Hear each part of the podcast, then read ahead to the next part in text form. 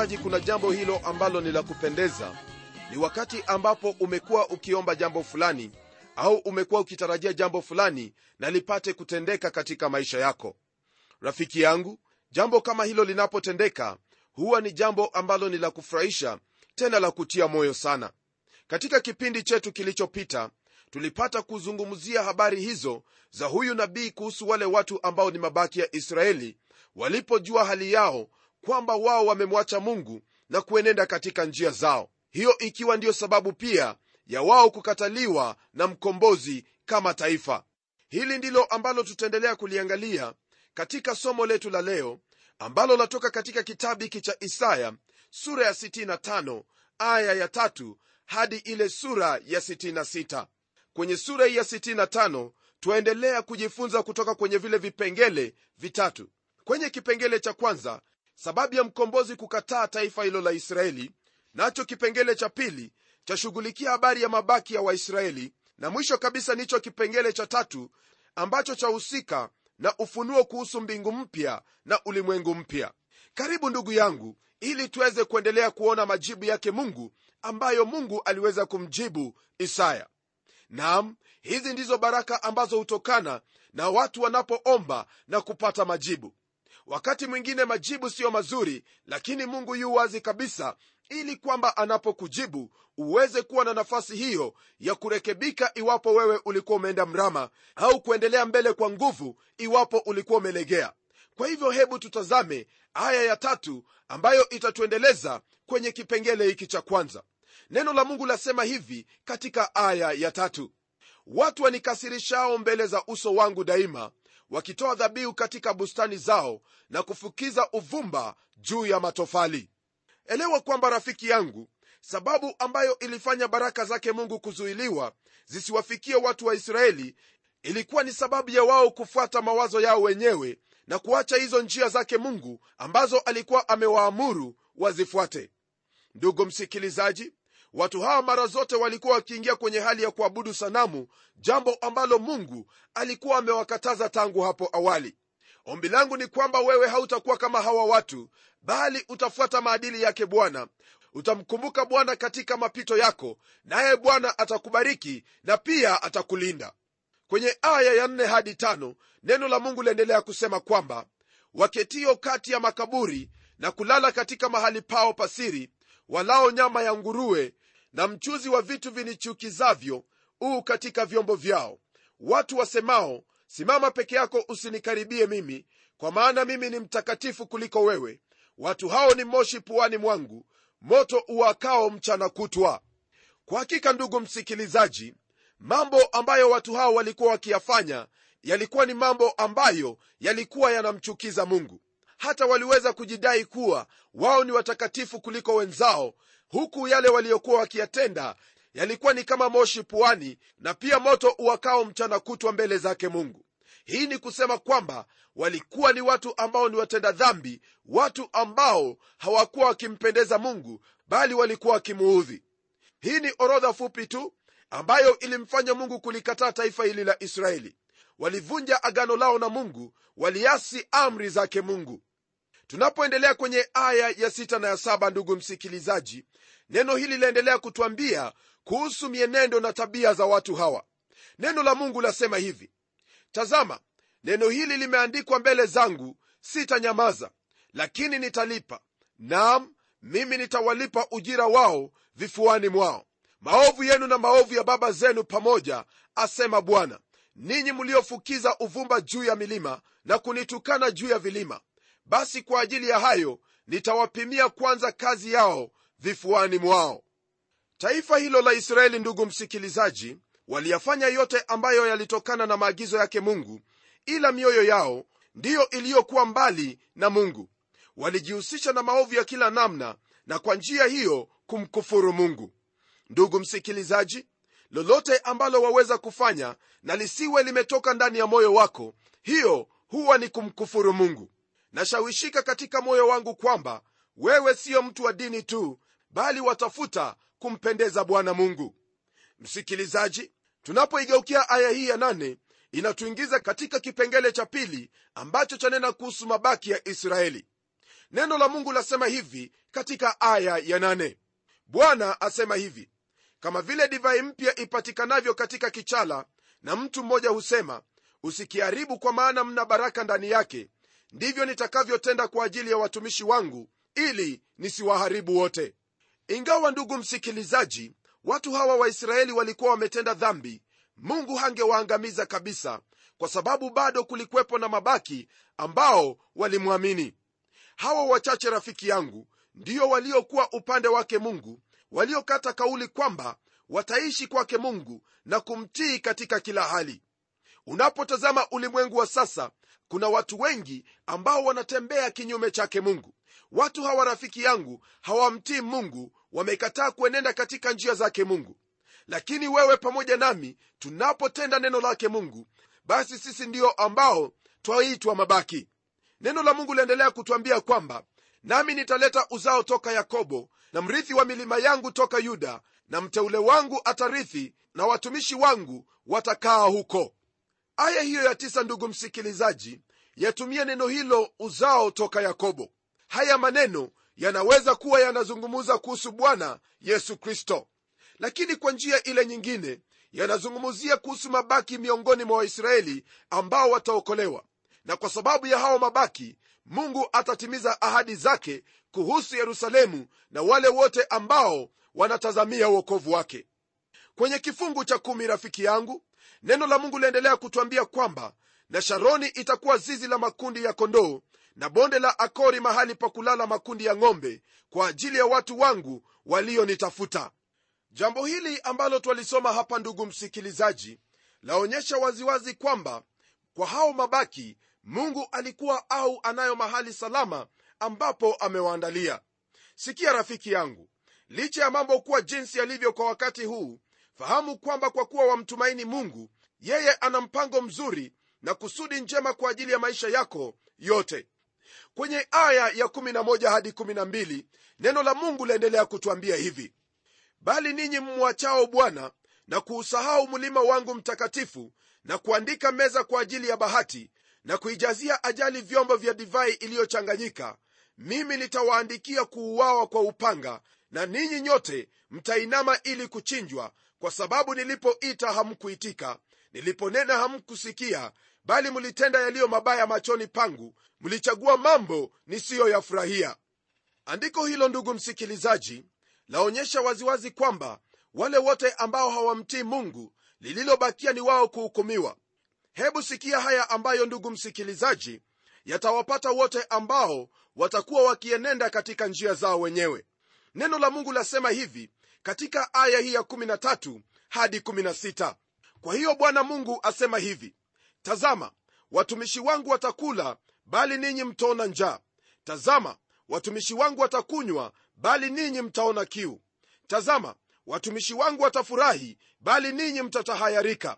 Tazama watumishi wangu wataimba kwa furaha ya moyo bali ninyi mtalia kwa huzuni ya moyo. Mtapiga kelele kwa sababu ya uchungu wa roho zenu nanyi mtaliacha jina lenu kuwa laana kwa wateule wangu na bwana mungu atakuua naye atawaita watumishi wake kwa jina lingine. Hata itakuwa yeye atakayejibariki duniani atajibariki kwa mungu wa kweli naye atakayeapa duniani ataapa kwa mungu wa kweli. Kwa kuwa taabu za kwanza zimesauliwa na kwa kuwa zimefichwa machoni pangu. Ndugu msikilizaji kama vile mungu aliweka utofauti kati ya taifa hilo na mabaki waliomtii. Vivyo hivyo ndivyo atakavyotofautisha hao walio wake katika siku hizi za leo na hasa katika kanisa. Kwenye aya ya 17 ndugu msikilizaji twaingia katika kipengele hicho cha mwisho kwenye sura hii ya 65 ambacho chanena kuhusu ufunuo wa mbingu mpya na ulimwengu mpya. Neno la mungu lasema hivi katika aya hiyo ya 17 maana tazama mimi naumba mbingu mpya na nchi mpya na mambo ya kwanza hayatakumbukwa wala hayataingia moyoni. Hapa ndugu msikilizaji twaona kwamba wale ambao wataokolewa wataingia katika ufalme wake bwana na wale ambao walimkataa bwana watahukumiwa na kuingia jehanamu. Neno la mungu linatufundisha kwamba baada ya bwana yesu kutawala hapa duniani kwa miaka elfu moja hapo ndipo patakuwa na mbingu mpya na nchi mpya. Wakati huo yule adui ya mungu yani shetani atatupwa kwenye ziwa la moto pamoja na mapepo yake yote na wale wote ambao wamekana injili hii injili ya uokovu neno la mungu latuambia hivi katika aya ya 18 lakini furahini mkashangilie daima kwa ajili ya hivi ni viumbavyo maana tazama naumba yerusalemu uwe shangwe na watu wake wawe furaha.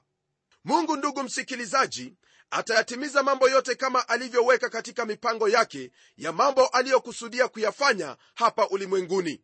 Baada ya mambo ya hukumu kuwa yamemalizwa basi mambo yote yatafanywa kuwa mapya. Wakati huo sasa rafiki yangu twaona kwamba hakuna furaha hata kidogo kwenye mji huo. Kuna wachache sana ambao wanaweza kucheka katika mji huo. Lakini katika wakati huo ambapo bwana atafanya mji huo kuwa shangwe basi watu wote watakuwa na nafasi hiyo ya kufurahi na wala maombolezo hayatakuwepo. Neno la mungu ndugu msikilizaji laendelea kutuelezea zaidi jinsi hali itakavyokuwa katika muji wa yerusalemu na israeli kwa jumla. Neno lasema hivi katika aya ya 19 hadi 21 nami nitaufurahia yerusalemu nitawaonea shangwe watu wangu sauti ya kuliwa haitasikiwa ndani yake tena wala sauti ya kuomboleza. Hatakuwapo tena mtoto wa siku chache wala mzee asiyetimia siku zake. Kwa maana mtoto atakufa mwenye umri wa miaka mia bali mtenda dhambi mwenye umri wa miaka mia atalaaniwa nao watajenga nyumba na kukaa ndani yake watapanda mizabibu na kula matunda yake. Ndugu msikilizaji kwa kweli kutakuwepo na mabadiliko makubwa sana katika mji wa yerusalemu katika utawala wake bwana yesu kristo twaona kwamba wakati huo rafiki yangu watu watakuwa wakiishi kwa miaka nyingi kama vile ilivyokuwa wakati huo wa kwanza. Rafiki yangu tunaendelea katika aya hiyo ya 22 hadi aya ya 24 nalo neno la mungu laendelea kwa kutwambia hivi. Hawatajenga akakaa mtu mwingine ndani yake. Hawatapanda akala mtu mwingine maana kama siku za mti ndivyo zitakavyokuwa siku za watu wangu. Na wateule wangu wataifurahia kazi ya mikono yao muda wa siku nyingi. Hawatajitaabisha kwa kazi bure wala hawatazaa kwa taabu kwa sababu wao ni wazao wa hao waliobarikiwa na bwana na watoto wao pamoja nao. Na itakuwa ya kwamba kabla hawajaomba nitajibu na wakiwa katika kunena nitasikia. Ndugu msikilizaji haya ndiyo mambo ambayo yatakuwepo katika siku hizo ambazo bwana yesu kristo atakuwa akitawala ulimwengu huu kwenye aya ya kumalizia 25 neno la mungu latuambia hali ambayo kwa hakika twatamani kuiona. Neno lasema hivi mbwa mwitu na mwana kondoo watalisha pamoja na simba atakula majani kama ng'ombe na mavumbi yatakuwa chakula cha nyoka. Hawatadhuru wala kuharibu katika mlima wangu mtakatifu wote asema bwana. Mambo kama hayo ndugu msikilizaji ambayo yameandikwa mahali hapa hayafanyiki siku hii ya leo. Wakati huwa sasa iwapo mbwa mwitu atalala pamoja na mwana kondoo ni lazima yule mwana kondoo awe ni kitoweo. Katika ufalme wake bwana rafiki yangu mambo yatakuwa ni sambamba kwelikweli maana hakuna chochote ambacho kitadhuru kile kingine. Na sasa ndugu msikilizaji hebu tugeukie sura hii ya 66 ambayo pia yatamatisha mafundisho yanayopatikana katika kitabu hiki cha isaya. Mambo ambayo tutayazingatia kwenye sura hii ya 66 ni kuhusu muumba mtawala mkombozi hakimu na mfadhili ambaye ni mungu. Pia tutaona jinsi ambavyo bwana ataamua hatima ya wale waliookoka au wale wanaomwamini na hao ambao wasio waumini hebu tuingie kwenye kipengele cha kwanza ambapo chafunguliwa na aya hii ya kwanza. Neno la mungu lasema hivi. Bwana asema hivi mbingu ni kiti changu cha enzi na dunia ni mahali pa kuweka miguu yangu mtanijengea nyumba namna gani? Na mahali pangu pa kupumzika ni mahali gani? Neno la nena kwamba ndugu msikilizaji dunia ni mahali pake mungu kuweka miguu yake. Hii dunia ndogo ambako wewe na mimi tunakaa si mahali muhimu sana kwani ni mahali pa mungu kuweka miguu yake. Neno hilo pia laendelea kuuliza kwamba mtanijengea nyumba ya namna gani hakuna hekalu yoyote ndugu msikilizaji hapa ulimwenguni ambapo mungu wetu anaweza kutoshea. Hili ndilo ambalo mfalme sulemani alifahamu alipokuwa akijenga hekalu. Kwenye aya ya pili rafiki yangu neno la mungu laendelea kutwambia kwamba kwa maana mkono wangu ndio uliofanya hivi vyote vitu hivi vyote vikapata kutokea asema bwana lakini mtu huyu ndiye nitakayemwangalia mtu aliye mnyonge mwenye roho iliyopondeka atetemekaye asikiapo neno langu.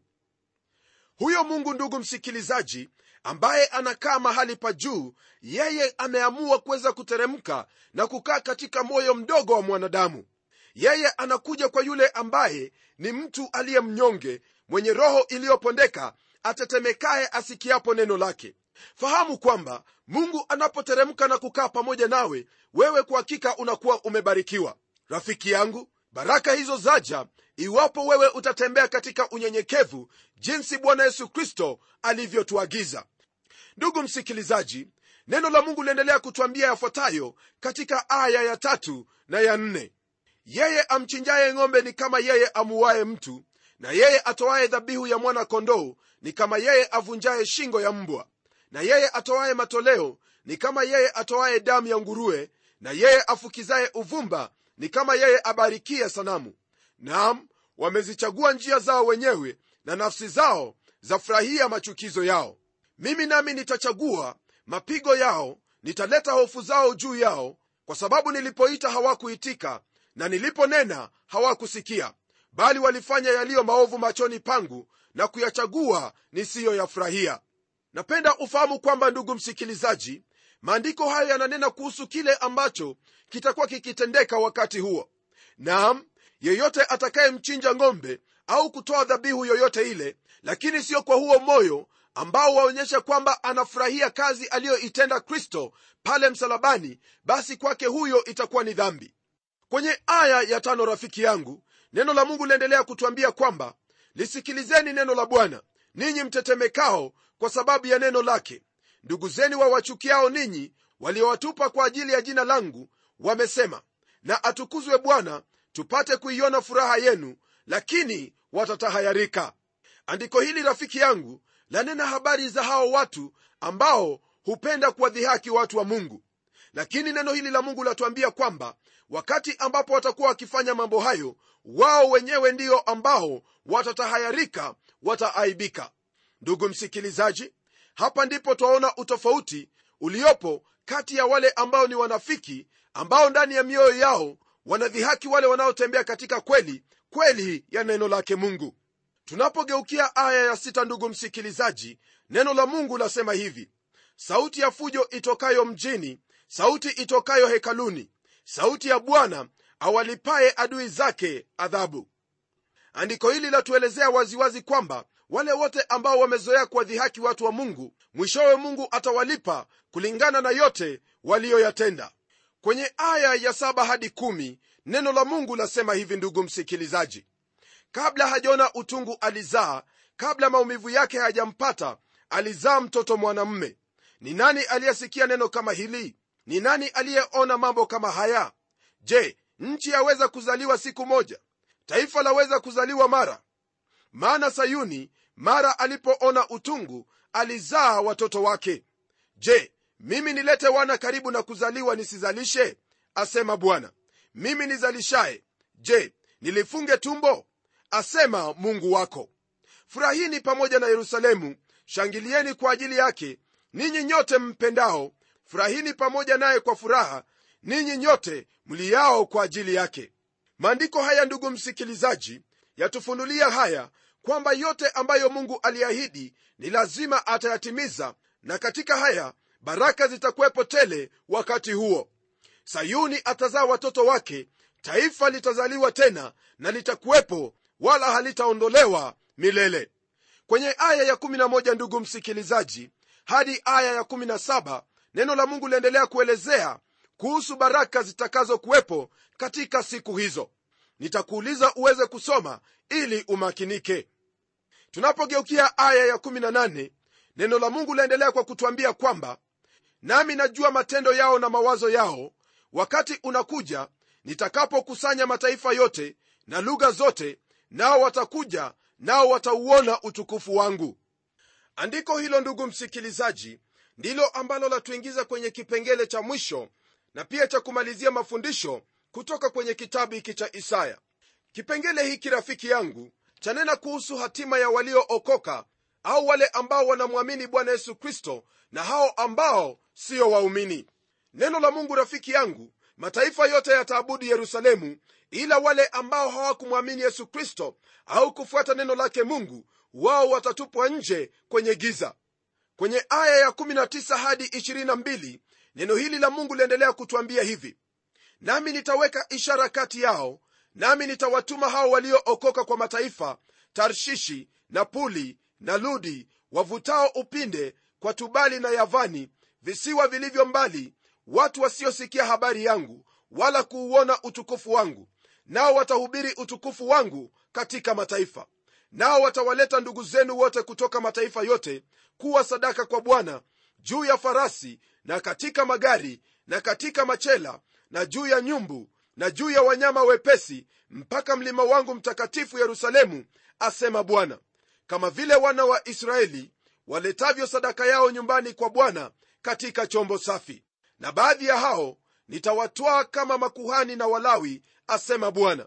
Kama vile mbingu mpya na nchi mpya nitakazozifanya zitakavyokaa mbele zangu asema bwana ndivyo uzao wenu na jina lenu litakavyokaa. Hili andiko ndugu msikilizaji laonyesha waziwazi kwamba kusudi na ahadi zake mungu kwa taifa hili la israeli ni thabiti kama vile mbingu mpya na ulimwengu mpya utakavyokuwa. Kisha kwenye aya ya 23 na aya ile ya 24 neno la mungu lafungia hiki kitabu cha isaia kwa maneno yafuatayo. Na itakuwa mwezi mpya hata mwezi mpya na sabato hata sabato wanadamu wote watakuja kuabudu mbele zangu asema bwana. Nao watatoka nje na kuitazama mizoga ya watu walioniasi maana funza wao hata kufa wala moto wao hautazimika nao watakuwa chukizo machoni pa wote wenye mwili. Andiko hilo ndugu msikilizaji laonyesha kwamba watu wote wale ambao waliokolewa katika miongo yote ambao wanadamu wameishi watu ambao wamelitii neno lake na kufuata maadili yake mungu wote watamwabudu mungu wa israeli kwa pamoja na hiyo ndiyo itakuwa shughuli yao milele lakini kwa wale ambao ni waasi wale ambao waliitwa hawakuitika wale waliofanya machukizo machoni pake mungu na kuyachagua hayo ambayo mungu hakuyafurahia wao watakuwa chukizo machoni pa watu wote. Hii ni kusema kwamba wao pamoja na shetani watatupwa katika ziwa hilo liwakalo moto na kiberiti. Ndugu msikilizaji kumbuka kwamba mungu hawahukumu watu kwa sababu anapenda kuwahukumu watu bali mungu huwahukumu watu kwa kuwa watu wamekataa kulitii neno lake wamekataa kusikia yale anayoyanena na wakafuata njia zao. Rafiki yangu njia ni moja tu kugeuka na kumfuata mungu kwa njia hiyo ambayo ameitoa nayo ni yesu kristo mwana wake. Hebu tuombe pamoja. Baba mungu katika jina la mwanao yesu kristo na kushukuru kwa kuwa wewe ndiwe mungu wala hakuna mungu mwingine kama wewe. Bwana naomba kwa ajili ya ndugu yangu msikilizaji kwamba katika haya ambayo amejifunza siku ya leo utapata kumsaidia na kumpa ufahamu zaidi ili aweze kukusikia ewe mungu wa israeli na kuyatii hayo yote ambayo unamwagiza. Asante bwana maana najua kwamba utatenda haya kwa utukufu wa jina lako. Naomba katika jina la yesu kristo aliye bwana na mkombozi wetu amen. Ndugu msikilizaji hapo ndipo twamalizia mafundisho kutoka kwenye hiki kitabu cha isaya. Naamini kwamba ni mengi sana ambayo umejifunza na kwamba utaendelea kusoma hiki kitabu maana neno la mungu halizeeki. Na kukaribisha ndugu msikilizaji kwa pamoja tena tuweze kurudi kwenye somo lingine katika agano jipya ambalo litatoka katika kitabu cha wathesalonike wa kwanza. Mungu akubariki. Mimi ni mchungaji wako jofre wanjala munialo na neno litaendelea